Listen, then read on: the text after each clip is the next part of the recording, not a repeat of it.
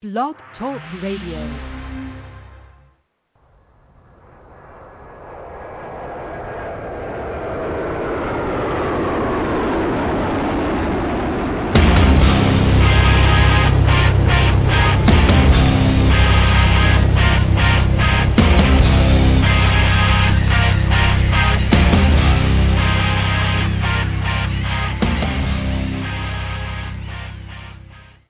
Happy Friday, everybody. Welcome to the Michael Cutler Hour. I am your host, Michael Cutler. It is November the 20th, 2020. Boy, lots of 20s there.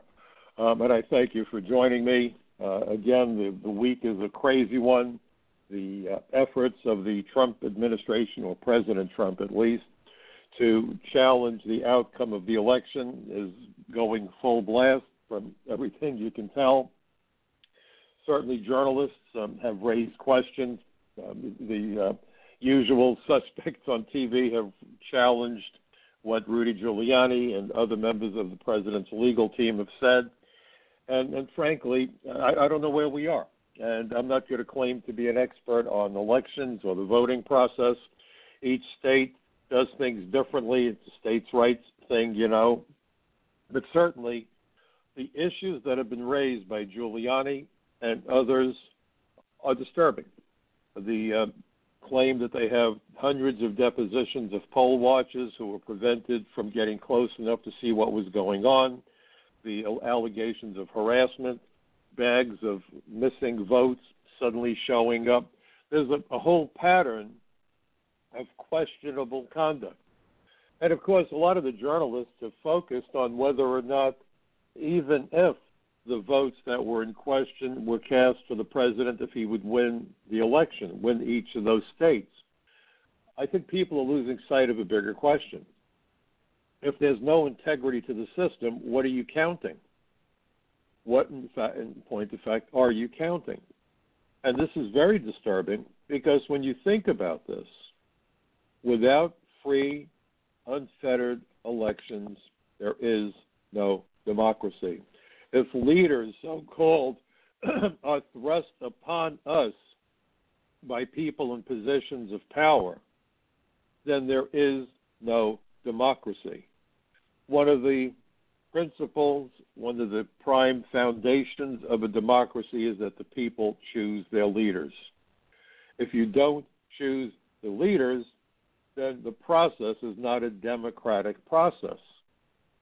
And so this should be disturbing to everybody. And I don't care where you are politically on the spectrum. I don't care if you're a Democrat, a Republican, a conservative, a liberal, an independent. We should be guarding that right, protecting that right of the people, the citizens of this country, to determine who will lead the country, who will lead cities and states and so forth. Because if people are put into power, irrespective of the wishes of the people, there is no democracy. It's over. It's over. Then you have an authoritarian government, and you see they have elections in totalitarian countries. They go through the motions, and then they announce the winner by a 99% vote, the president of whatever, you know, Castro's Cuba, you know. They hold an election. You have a choice. You know, when Fidel was alive, you either voted for Fidel or you voted for Fidel. It was kind of like the old Model T Ford. You could get it in any color as long as you ordered it in black. So this should be disturbing to everybody. And the allegations are serious. There were certainly strange things that when you look at it objectively cause you to scratch your head. For example, how did the Republicans pick up 11 seats in the House of Representatives, which is a remarkable achievement, and yet the president at the head of the ticket loses? Now, is it possible? Sure. But when you add this to other factors, the way that poll watchers allegedly were mistreated, were intimidated, were ejected, were not able to see what was happening. And this happened in state after state. Again, if the allegations are true, then this makes the hair on my neck stand at attention. Now, you have to understand something. There's a difference between believing something happened and being able to prove that something happened. You know my background. I was an INS agent for 26 years, and then I spent 4 years before that as an immigration inspector, and I spent a year as an adjudications officer doing the marriage interviews. As an agent, you did an investigation to confirm or deny what was going on.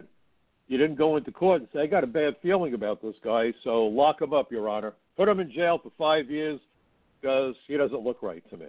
You don't do that. You must develop a case based on articulable evidence. So the question is, does Giuliani, does Sidney Powell, do the other lawyers working for the president really have a case? We really won't know until they bring what they have to court. Right now we can speculate. I know that Tucker Carlson grilled Sidney Powell, according to the Epic Times. She wasn't happy. And I think Tucker does a pretty good job. I don't always agree with him. I've had conversations with Tucker, but I think he gets it. He's been on the right side of so many of these issues.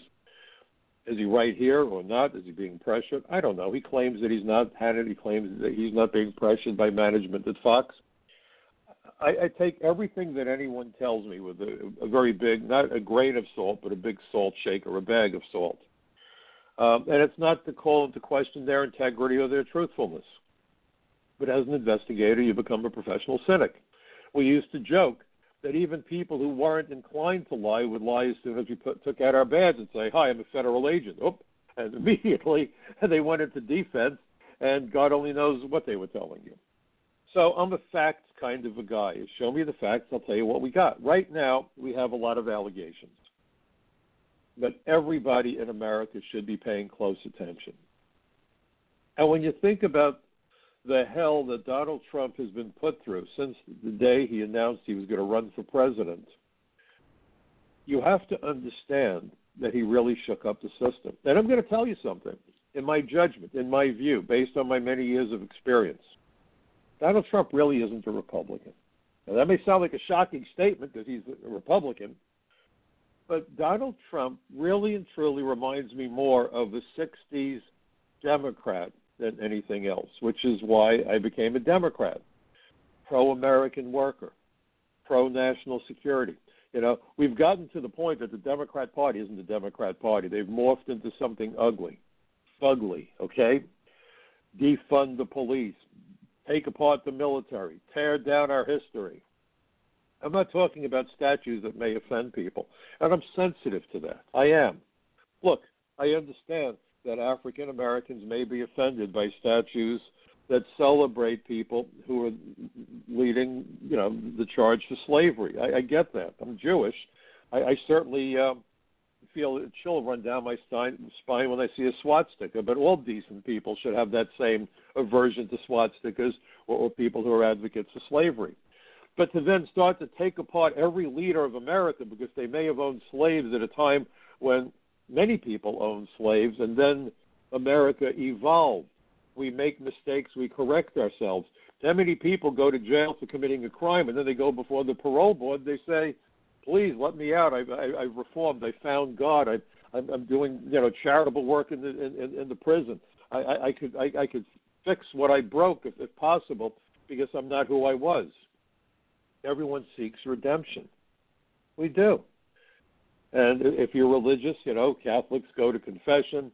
I'm a Jew, and you're supposed to seek, repentance for our sins. And when we fast on Yom Kippur, the idea is I've committed sins, and I have to make up for it. And everybody commits sins. Countries commit sins. But this is not the same America today that America was 200 years ago or 150 years ago or back in 1619, to talk about the New York Times project, that America was founded on slavery, so it can never be redeemed. Never mind that that was 401 years ago, 1619. None of the practitioners of slavery are alive. None of their great-great-grandchildren are alive. So to say we're going to tear apart the country because way back then, it's crazy. We don't hold children responsible for the crimes their parents commit.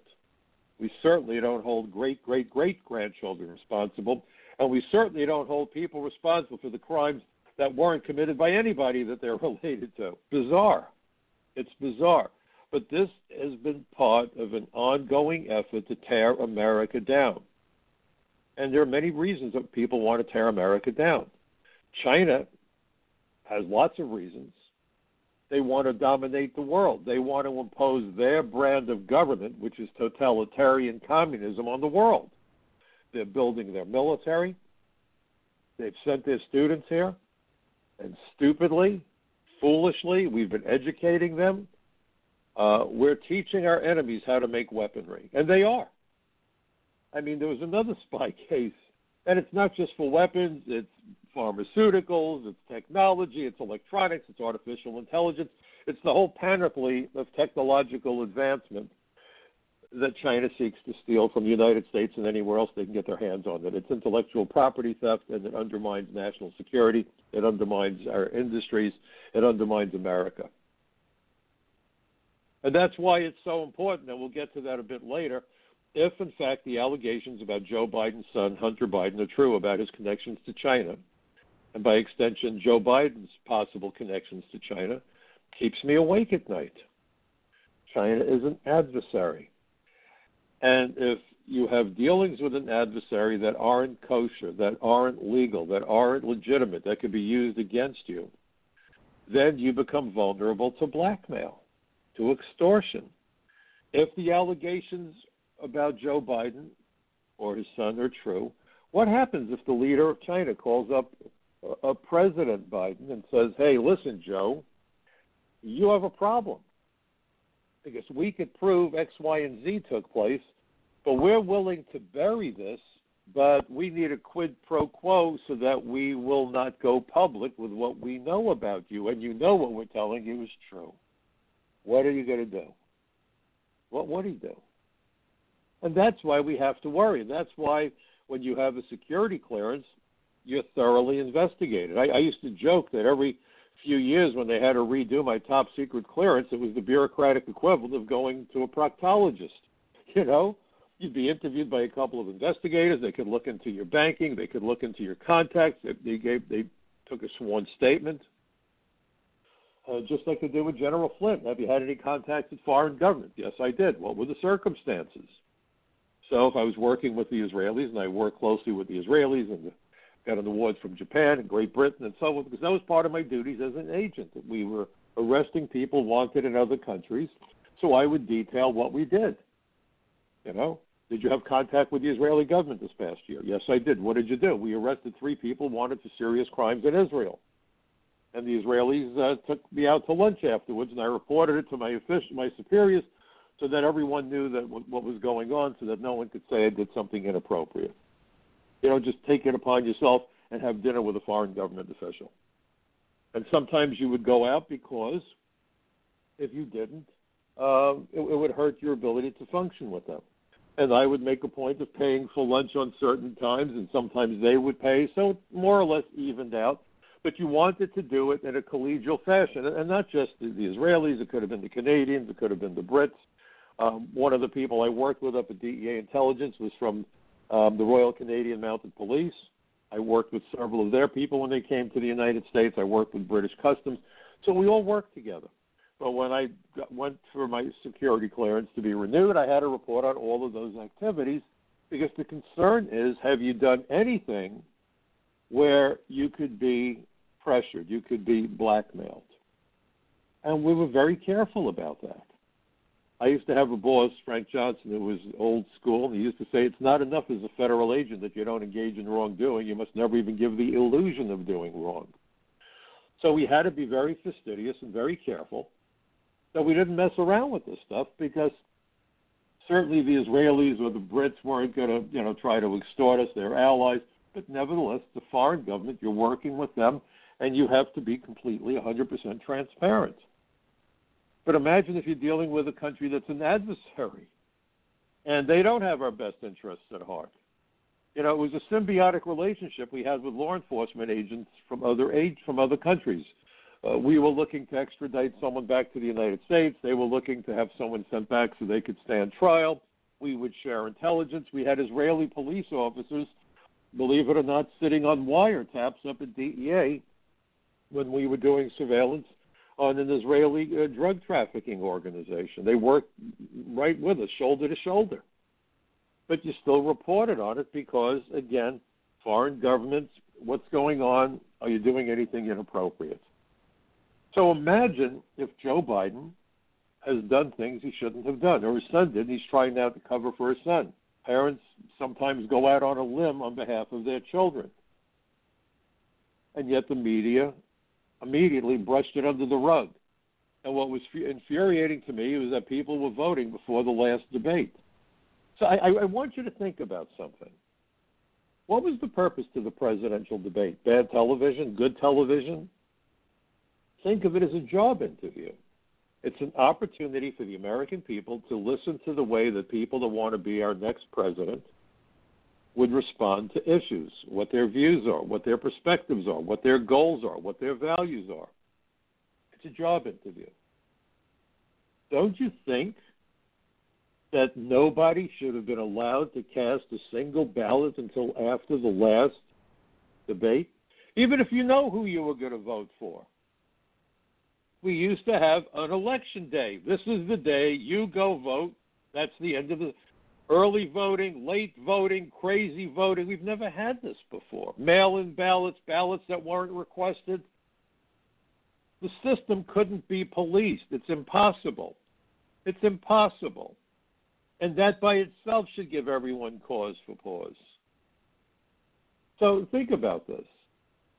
Let's play the what-if game. What if China wanted to mess with our elections? We know that Russia wants to mess with the elections, not even necessarily for a particular outcome. Maybe they did. But if nothing else, then to deny the American people a sense of the legitimacy of their own government, which is how you begin revolutions in countries. When the people of a country believe that their government lacks legitimacy, revolution very often is the antidote, is the cure. And boy, wouldn't Russia, China, or Iran love to see a revolution in America, tear ourselves apart. We're doing a good job of it, aren't we? But now ask yourself, if, again, this is a hypothetical, but if there's some nefarious interaction between the Bidens and China, who do you think China would like to see in the Oval Office? President Trump, who's been tough on them between cracking down on student visas and going after them about the manipulation of currency and exposing the money. That, by the way, Betsy DeVos has done that over at education. She's Secretary of Education, going after these universities who've taken $6, $7, $8 billion. I don't even know where the numbers are now. Sadly, those investigations will probably be shut down, because we are finding out that our major universities, some of the best, have taken billions of dollars from China, from Russia, from Saudi Arabia, from possibly Iran. Why? Okay? So Trump has not been doing China any favors by doing what they're doing. He's been helping America and Americans, God forbid. But the American people don't know about it because it's not reported upon. And we'll get to that momentarily. You know, the old question, if a tree falls in the forest and there's no one there to hear it or see it, does it make a sound? The better question is, if the tree falls in the forest but the media is not willing to report on it, does anyone even know the damn tree fell in the first place? So Trump has been tough on China. He's been tough on negotiating with our allies. He's the first president to get the members of NATO to pay up at least part of their fair share. You know, Eisenhower, who's one of my favorite all-time presidents, Dwight Eisenhower, created NATO because of the Cold War as a fortress against communism expansion or communist expansion, and immediately regretted the fact that he found that a lot of our allies were freeloaders. This has been going on from one administration to the next ever since the 50s, when NATO was first put together by President Eisenhower. It was President Trump who finally got the allies to pay up. I mean, think of what he's done. Putting America first, which is what you would expect an American president to do, wouldn't you? Except we've had one globalist president after another. We could go down the list and we could check off what each one did to help globalism, to help corporations, at literally at the expense of the average American family. I remember some president, I wish I could remember which one it was, but he said the business of America is business. Baloney. As far as I'm concerned, the business of America is freedom. And I talked about how John F. Kennedy said that America's role in the world was to be an advocate for freedom, and how the insurgents were the adversaries of freedom. And today, frankly, the Democrats have become the adversaries of freedom, aided and abetted by all too many Republicans, or really the Democrats. Let's take down the military. Let's have globalism. Let's bring in the foreign workers. Let's bring in the foreign students. Mitt Romney said we ought to be stapling green cards onto the diplomas of foreign students. Really? That's really great news for Americans that want to get good jobs. But that's what these bums are about. That's why Americans, the average American family, has lost so much purchasing power. It may sound like if you're making $100,000 a year, you're doing really great. Try to live on that, especially in a place like New York City. Although New York is turning into a ghost town because of Mayor de Blasio. You spell his name D-U-H, or Dumb Blasio. He has two alternatives here. And Cuomo, my gosh, the city's becoming a ghost town. But the point is that by making American workers compete with foreign workers, we're driving down wages, we're displacing American workers, we're increasing homelessness. And there's a group that I want you to check out when you have the time after the program. Please jot this down. Look up newamerica.org and dig into it. See who the players are. They come from a broad spectrum of industries, and these are the elite, and they almost all are globalists. They're globalists. And it's not enough that we talk about the First Amendment. We have to understand the First Amendment in the broader context of human rights. So that gets us to hate speech, which gets us to censorship, something else we need to consider. But going back to the issue of China and Biden, the question is, do you not think that China is happy that Joe Biden appears to have won the election, but it's not a done deal yet? We have to see what happens, and the system needs to play out. And for Joe Biden to create this office of the president-elect, which is a bogus office, it doesn't exist. It's a creation. I remember, it was almost humorous. I don't know if you folks remember it, but during the battle between Gore and Bush, who won the election, every time they came out, there were more flags in the background. First, there was one flag, then there was two, then there was 10, and then it looked like a sea of flags. It was kind of silly, childish, but that's what we get for leaders these days, children. But the idea is, do you not think that China is elated that Joe Biden is possibly the next president? And if you go to the articles that I've mentioned in Wired magazine, other magazines, they're making it clear that even though there are many Democrats that are very cautious about China because they've shown their colors for what they are, they're bent on world domination. They said, but Silicon Valley and Joe Biden, that wouldn't, they would figure out a way that China could continue to do business as usual, basically, was the point to the article. So who do you think China wants in the Oval Office? So it's just kind of interesting that the COVID virus destroyed the economy or the economies of so many countries around the world and led to a jury-rigged election here in the United States. Well, you don't have to go in person. You can vote by mail, and you can drop them off, and we'll have early voting and late voting, and maybe we'll continue voting through springtime. Really? It's just so funny how it all kind of comes together. Now, I'm not being a conspiracy theorist. I don't see black helicopters flying overhead and flying saucers, and they don't wear a tinfoil hat. But it's because of COVID that we had this wacky election this year, because of COVID that the economy is in turmoil. Although under Trump it's coming back and it's roaring back, which is a testament to his policies, really, when you think about it. But that's not what the American people are being told on certain networks. It's about controlling the flow of information. Knowledge is power. And the first thing that rebels do when they seize control of a government is they get control of the radio and television and newspaper facilities so they can control the information. The difference between democracies and dictatorships is that in democracies, people have freedom of expression. The First Amendment, ladies and gentlemen.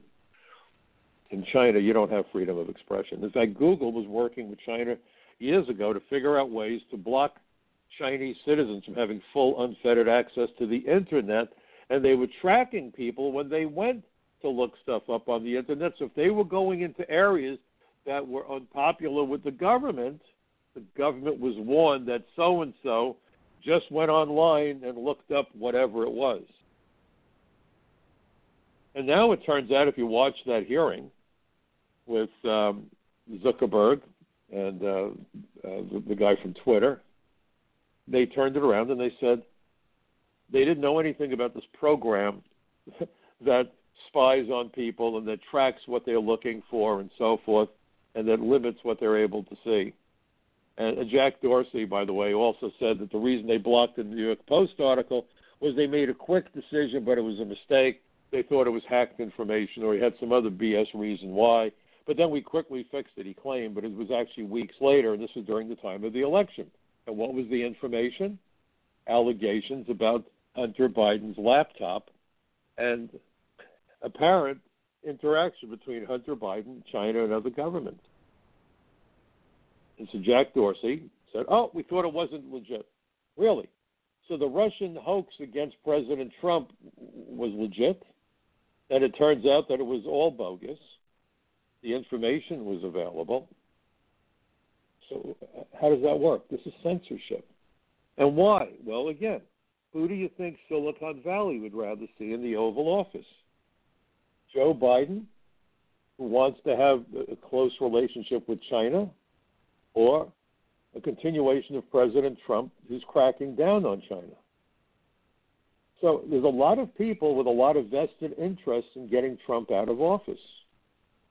See, as I've said on prior programs, Donald Trump, in my view, is really the whistleblower in chief. He's the whistleblower in chief. He's the outsider who suddenly started to realize how the game was rigged. Remember what happened with Bernie Sanders in the 2016 election. Superdelegates in the Democrat Party. Superdelegates. These people wear red capes and fly around. We have superdelegates. And so it looked like Bernie Sanders was going to get the nomination, and it was stolen by Hillary. And Trump came out and said it's all rigged, which sent these nimrods to the bathroom because they said, oh, my God, if he keeps talking, he's going to expose us for what we are. Manipulating the system. This isn't the democratic system. It's a system driven by the people that are crazed for power. The founding fathers must be pinwheeling in their graves. And Trump was right. And poor Bernie Sanders, did not get the nomination. He probably should have. That's not to say I'm an advocate for Bernie. But all I'm saying is the system is rigged. And Trump came out because he wasn't beholden to anybody. He wasn't taking the campaign contributions, a.k.a. bribes. So he was speaking his mind. And then he tends to do a lot of that. And sometimes it's his own worst enemy when he goes off into the weeds with that Twitter account. He's getting better, but the thing was, this was an unfettered candidate running for the presidency who didn't need anybody else's money, which meant he could not be controlled, which had the establishment running to the bathroom. He's a whistleblower. Now, whistleblowers don't fare very well generally. I was a whistleblower. I went and testified before the House Immigration Reform Caucus about 5 weeks after 9/11 without the permission of my agency, after America was attacked, after the ashes landed on my home. I had already been before Congress in 1997 talking about immigration fraud and visa fraud, over the objections of the commissioner, Doris Meissner. My understanding was she was trying everything under the sun to keep me from testifying, and the then chairman of the House Immigration Subcommittee, Lamar Smith, a Republican from Texas, and I was told this in a phone conversation, told the commissioner, well, you don't have to have Mike Cutler testify. You can block him. He works for you. You could say no, but then we will issue a subpoena. I was one of, I think, 8 people on the panel, which is an unusually large panel, 8 or 9 people. Normally it's 4 or less. But they said, if you don't let him testify today, we'll come back with a subpoena, and it'll be a full-day hearing, and he will be the only witness, so you decide what you want. Well, she was certainly very unhappy with me, she realized that she was between a rock and a hard place, so she agreed to let me testify. And then, because they were familiar with me, when 9/11 happened, my phone rang, and they said, "We need you down here in Washington." I met with Tom Tancredo, who at the time was chairman of the Immigration Reform Caucus. It was a bipartisan, non-official body, a caucus. And I subsequently testified 6 months after that at a hearing held by the Judiciary Committee in the House about the two dead terrorists, Mohammed Atta and Marwan al-Shehhi, getting permission to go to flight school 6 months after 9/11.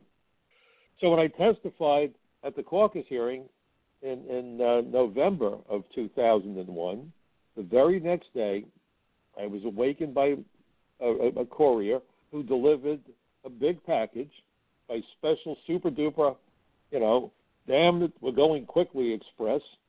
They handed me this big envelope. I signed for it, and I noticed the time stamp was about 30 minutes after the hearing concluded the day before, and it was a notice that I was being removed as an agent because I had injured my leg executing arrest and search warrants at the FBI and the New York City Police Department, so I was physically unable to do the job, even though I said, look, all that I hurt was my knee.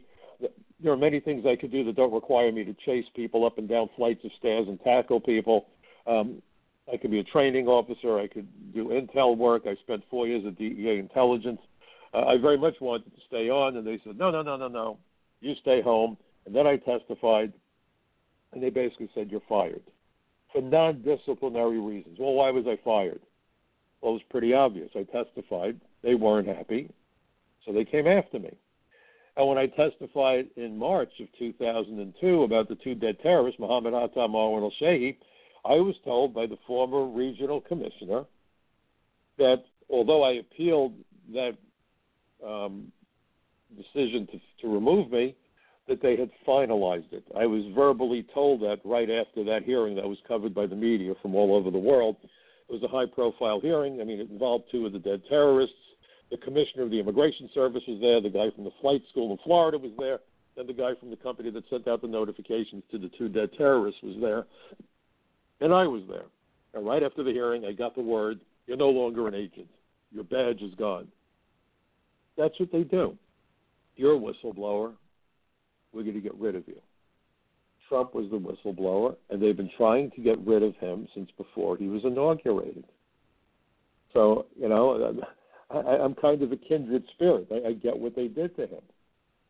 He was the guy that said, look at what's going on. Look at the Chinese people coming in, the students. Look at the corruption. Look at the business with the pharmaceutical industry. Now, it's interesting because some spokesperson or some talking head on TV was saying, well, the Democrats hate the pharmaceutical industry. They call them big pharma. If it wasn't for the pharmaceutical industry, think of all the people that would die because they don't have the meds they need and on and on and on. But typical, the leftists call them big pharma. Well, it's kind of funny. So does Donald Trump. Because he looked at the way they were price gouging, or at least that's what he claimed they were doing. And he said, why is it that you can go to Canada and buy the same drug for a fraction, same box, same package, same medication, it's made on the same assembly line, he just talked about it today, and you pay a lot less if you go to Canada, so he's going to give permission to the governors that run the health programs to go to Canada or any other country to get the medications at the lowest possible price. And it was interesting how Pfizer didn't announce that they had the vaccine until after the election. And President Trump, maybe yes, maybe no, but his allegation is they did that because they didn't want to see him get reelected. There's a lot of people who are very pissed at President Trump for telling the truth. The joke at the government, when I was working for the government, is the truth will set you free to find a new job. So he told the truth, he stood up for the American worker, and that made him dangerous to so many greedy SOBs that don't give a damn about America or Americans. Now, so many Americans have been lied to. I went to get a haircut this past week. Finally, they opened up my barber, and I know they're about to shut it down again, so I ran like crazy because I hadn't gotten a haircut in, 3 or 4 months. I can't even tell you what it looked like. I looked like a wild man. And I ran to my barber. I've been going to this guy since I was 25 years old. We're friends. And I got my haircut, and they happened to have had ABC News on. And it was during the day, and it was The View. And these talking idiots on The View are out there clucking about how people are dying of COVID and the President of the United States has done absolutely less than nothing to address the pandemic, and people are dropping dead on the sidewalk, and where's Trump? Nowhere to be found. He doesn't care. Stop and think about that. The barber, one guy is from Italy, another one is from Israel, typical New York, which is why I love New York, because of the diversity of our population. And they're looking at me and they're saying, can you believe what they're saying? I said, well, you put that channel on, I didn't. And he said, well, I wanted to hear what they're saying because it's hard to believe it. If you didn't hear it with your own ears, you'd say, no, they couldn't possibly say that. It was President Trump who stopped people from coming to the United States from China January 31st of this year, as soon as he got the word that there was a pandemic and it was serious. And then when they realized that because Italy uses so many Chinese workers in their garment center, that Italy became a hot spot, he shut down entry from Europe, except to American citizens. And he was called a racist, a bigot, a xenophobe, a hater, you name it, nativist, whatever, name after name. That's the usual routine. What exactly did the president do?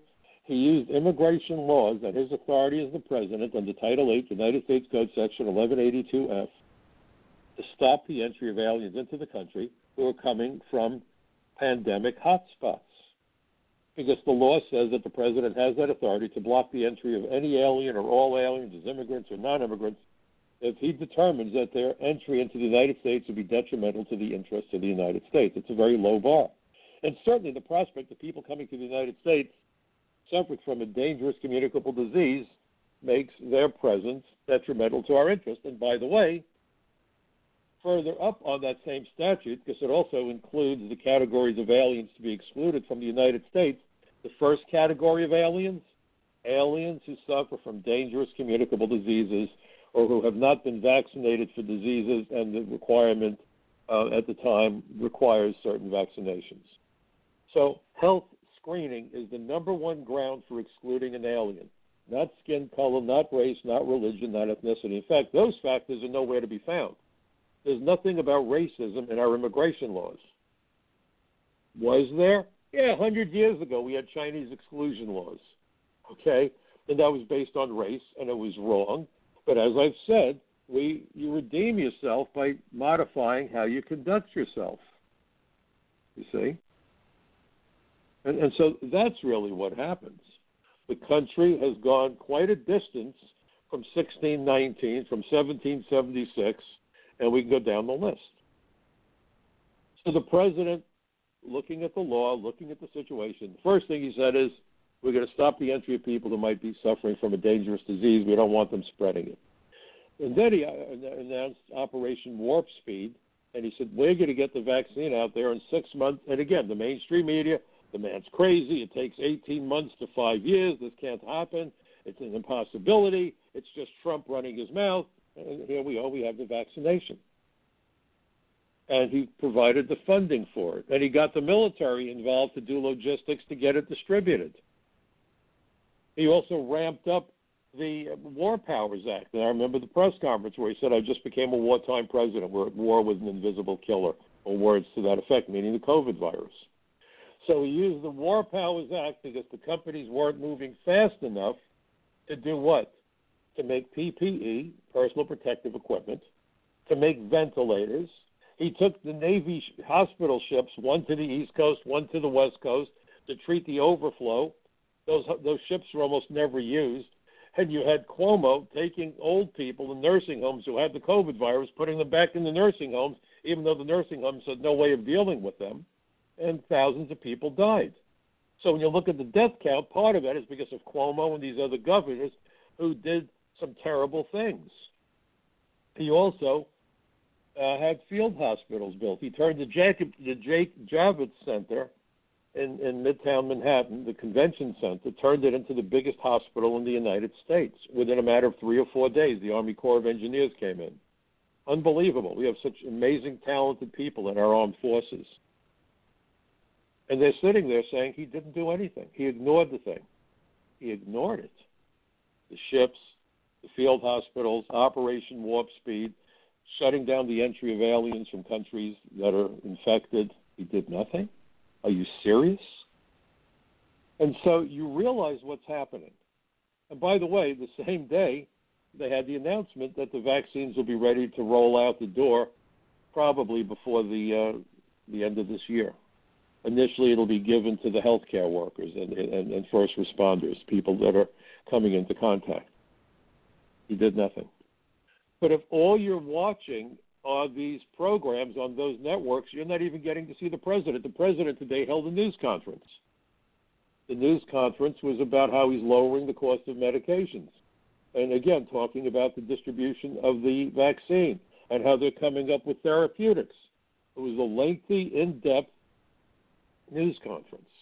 Didn't take questions, which I understand. Now, here's what's remarkable. I was watching Fox. There was the president. My wife said, go turn on Fox. The president's about to speak. So I turned on Fox. Then I flipped to Newsmax. And I've been on Newsmax in the past. I flipped on Newsmax. Guess what? There's the president. I went to One American News. I've been on there. In fact, one of their producers reached out to me the other day and asked if I'm available for interviews, and I said, absolutely. There's Newsmax, and there's One American News. Bango. So you got three networks. Then I went to MSNBC, and they were having a discussion about how the environment is going to hell in a handbasket under President Trump. Anything about President Trump's news conference? Not at all. I went to CNN. Nothing about the president or his news conference or the vaccine. So then you realize what's happening. I remember a time, I would say actually as recently as the Obama administration, where if the president said, I'm holding a news conference, everybody cover the news conference. It's the president of the United States. He wants to address the American people. News organizations have a goddamn responsibility to allow the president to be heard. And when the president says, I want a recount, oh, he's undermining democracy. Meanwhile, when President Trump was duly elected, people were running around, not my president, not my president. That doesn't undermine the Russian collusion hoax based on the Steele dossier, which is utter nonsense, a fabrication. If anything, it was the Democrats working in collusion with a Russian intelligence agent and a British former intelligence agent. That was the collusion. That didn't undermine the presidency. And then the president had a phone call with the Ukraine. Let's impeach him. So they went through an impeachment. But that didn't undermine the president. And this is why the news is so important. This is why free speech is so important. Free speech. And you have Biden now saying that they've got to figure out a way to stop hate speech. Well, that might sound okay, but hold your horses. What constitutes hate speech? In New York City, saying illegal alien is hate. Illegal alien is a statement of legal status or lack thereof. The term alien under the Immigration and Nationality Act, and you know, when I went to the Border Patrol Academy, which is where everybody who got a badge at the INS, whether you were a deportation officer, if you were an adjudicator, an inspector, or a criminal investigator, which is how they used to refer to special agents. Technically, special agents are still called criminal investigators. The Civil Service series number is 1811, whether you're with the FBI, DEA, ATF, Secret Service. Today it's ICE. It's 1811, criminal investigator / special agent. Anybody who got a badge went to the Border Patrol Academy. Now they have a federal law enforcement center, and the FBI and DEA use their facility at Quantico. And in fact, I received training at Quantico when I was promoted to senior special agent. And assigned to the Organized Crime Drug Enforcement Task Force. So we went down to several weeks of training down in Quantico at that facility. Great facility, by the way. But part of the training, when I went to basic training as an immigration inspector, which is how I initially came to the INS, we had to memorize definitions. And the way the exams were given, if the punctuation was off, you lost full credit. If you reversed two words, you lost full credit. You either memorized it precisely or you were wrong, because they wanted you to have clarity, because the definitions guide your decisions in the field. And the term alien, and this is the verbatim definition, alien, any person not a citizen or national of the United States. I remember one of my buddies wrote not a national or citizen, totally wrong. You had to do it their way, okay, so that there's no creativity, there's no doubt. An alien is any person not a citizen or national of the United States. Where's the insult? And if you are here because you entered illegally, you ran the border, you evaded the inspections process, there's no such thing as entered undocumented. I'm driving my car undocumented. What does that mean? Driving without a license, undocumented? I robbed a bank. Is that an undocumented withdrawal? Are you serious? So if you were an alien in the United States without lawful authority, we would refer to that person as an illegal alien, an alien illegally present in the United States. Hate speech. Well, what do we call them? Is the guy that breaks into your house an uninvited guest? I don't think so. You'd say he was guilty of breaking and entering, or you would charge him with breaking and entering, trespassing, whatever. So by changing the language, we change the perspective, and that started with Jimmy Carter. This has been a long time coming. This is a process a long time underway. If you go to that website I told you about, newamerica.org, there's all kinds of stuff in there. They've been at this for 20 years, going back to 1999. They've really been at it. And they brag about how they've convinced the government that we shouldn't be stopping people from countries that might be sponsoring terrorism, that we need to simply track these people. About 15 years ago, I went to a working lunch at the Council on Foreign Relations, and sitting next to me was my old friend Doris Meissner, the former immigration commissioner, and she cringed when she realized she was going to be sitting next to me. And she was one of the people who was doing everything in her power to block the enforcement of our immigration laws. And all they wanted to talk about is, we don't need immigration agents, we just need to track these people, and maybe we should hire more people to State Department. The last thing that the Council on Foreign Relations wants is the employment of immigration agents. Don't enforce the law. And that's been the trick that we've seen for the last, 40 years. You pass laws, but you don't hire the people to enforce the laws. Unlike the laws of nature, laws that are legislated need agents to enforce them, or they are meaningless. If you don't enforce the law, the people will violate the law. And along that line, and people have always asked me, and I had this argument with Neil Cavuto, if arrests are down on the border, is that good? Is it bad? If arrests are up, Obama was the deporter-in-chief. No, he wasn't. He just manipulated the language so he looked like he was doing more. If the immigration system was really working effectively, should arrests go up or arrests go down? Now, I would argue arrests would go down, because I've had this argument with other people. Trump isn't under the Trump administration. Border Patrol arrests are down. That means he's doing a lousy job. They need to be making more arrests. Well, not necessarily, because the whole point to being an effective law enforcement organization is to have to make no arrests in theory. Why is that good? Because it means that people are intimidated into not violating the law. That's called deterrence.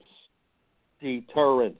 They know if they cross the line, they're going to get arrested, so they don't cross the line. That's how that works, you see?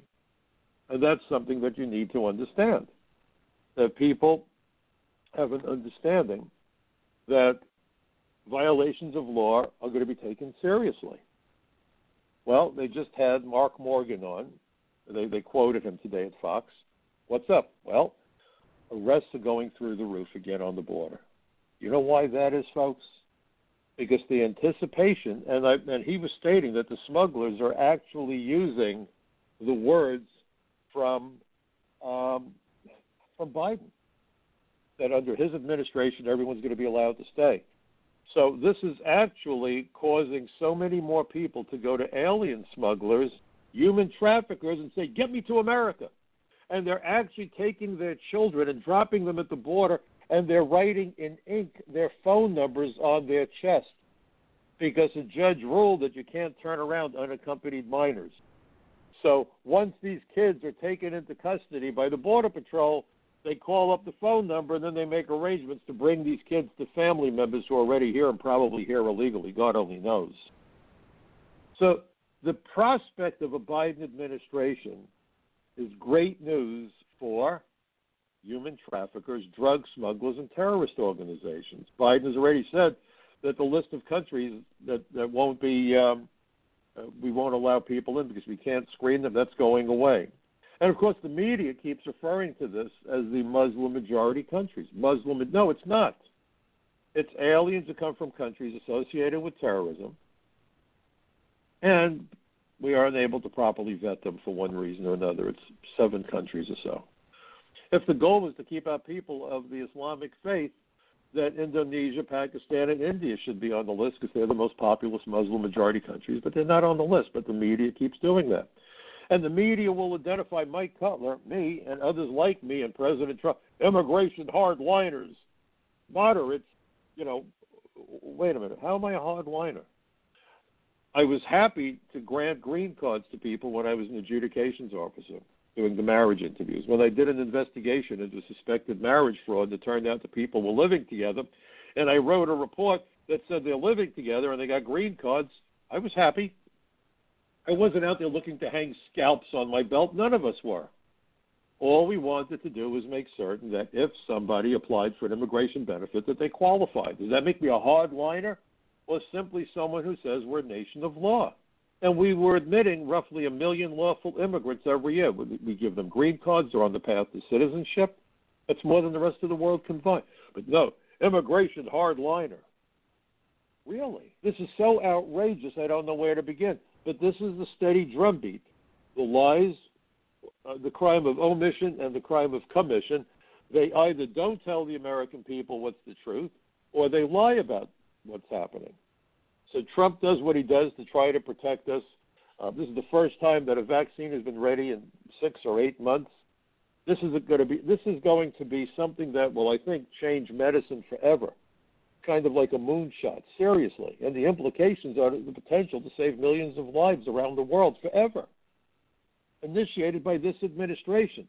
But you don't know about it because it's not being reported on by ABC News because they're sitting there saying, can you believe this heartless piece of work doesn't give a damn how many people are dying, wouldn't lift a finger, did absolutely nothing. What is wrong with this man? He has no soul. He has no heart. And meanwhile, the vaccines are going to be ready in a matter of weeks, but he did nothing. He sent hospital ships to the 2 coasts, but he did nothing. He created field hospitals and staffed it with doctors and nurses from the military.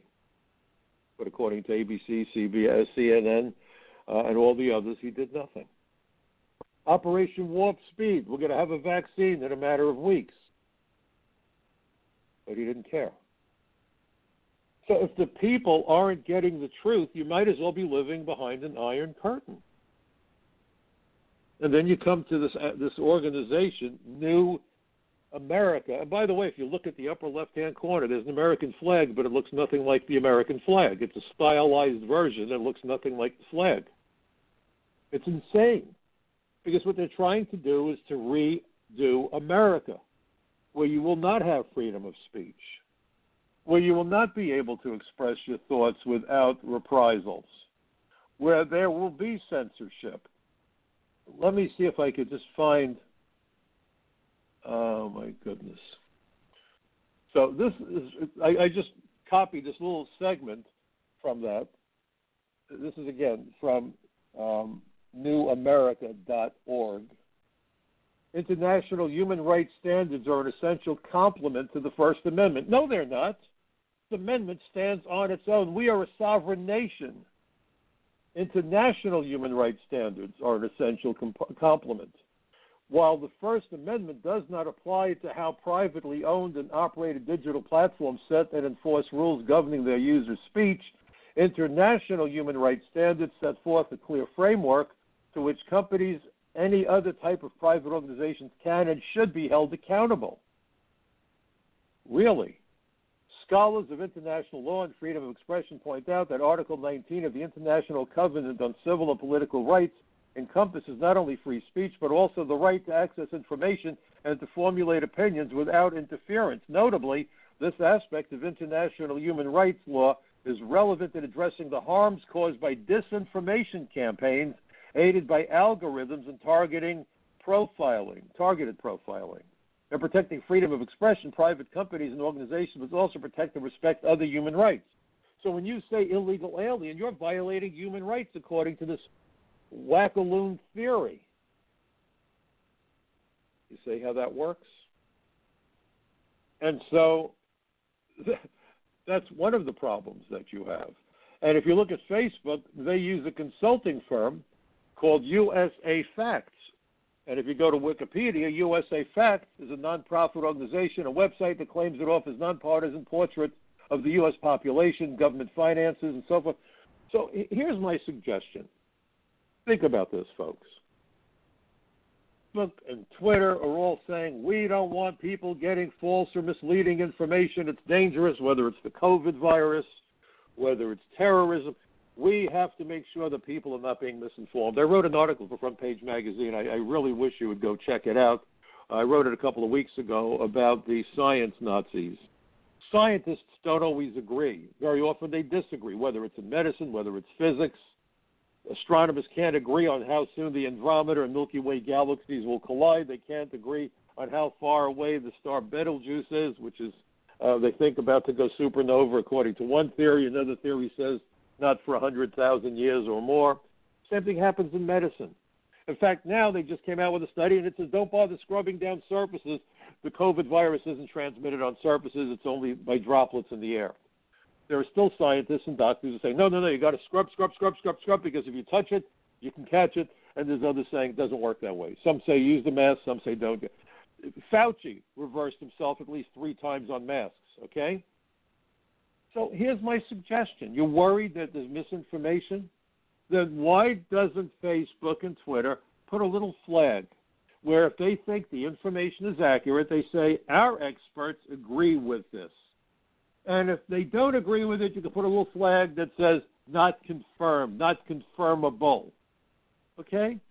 And then you decide which is the information that you want to consider. There's nothing wrong with them saying we don't think this is accurate, but it's something else to take it down. They actually blocked the Twitter account for the president's press secretary. By what authority? By what authority? It's one thing to say we disagree with her. Our experts say that this is not true. That's fine. You want to do that? Have at it. But who died and put you in charge where you could shut down discussion and all you have to do is make some claim, oh, we didn't think it was accurate information, the way they did with the Post article, and then after the election was over, they put it back, oh, we made a mistake. You don't think that the information that Hunter Biden might have been compromised would have mattered to some voters, maybe not all voters? It sure as hell would have mattered to me if I didn't know about it. So by censoring authorities, what they're doing is swaying the outcome of elections to their advantage. They are destroying our democracy.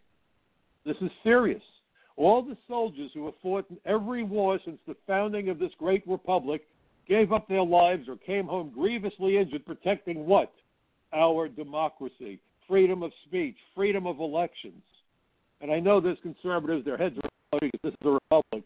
Yes, I know it's a republic, but the process is a democratic process, meaning that the people are in charge of this government, not the other way around. Otherwise, we are the subjects of an authoritarian government and one that they're trying to create, modeling it after China. That's how serious this is. Pay attention to what's happening with the election results. Pay attention to what's going on in the news. And by the way, folks, pick up your phone, go to your computer, and send emails and communication to these so-called news organizations and tell them what you think of them, because they, too, are subject to public opinion. Please check out that article I mentioned at Front Page. Also, I do podcasts with Dennis Michael Lynch at DML News, Team DML. I wish all of you a very happy Thanksgiving. I know it's going to be tough with the virus, but at least try to FaceTime with the people you love. Stay well, stay safe, and please remember democracy is not a spectator sport. See you next week right here on the Michael Cutler Hour. Have a great weekend, everybody. See you soon.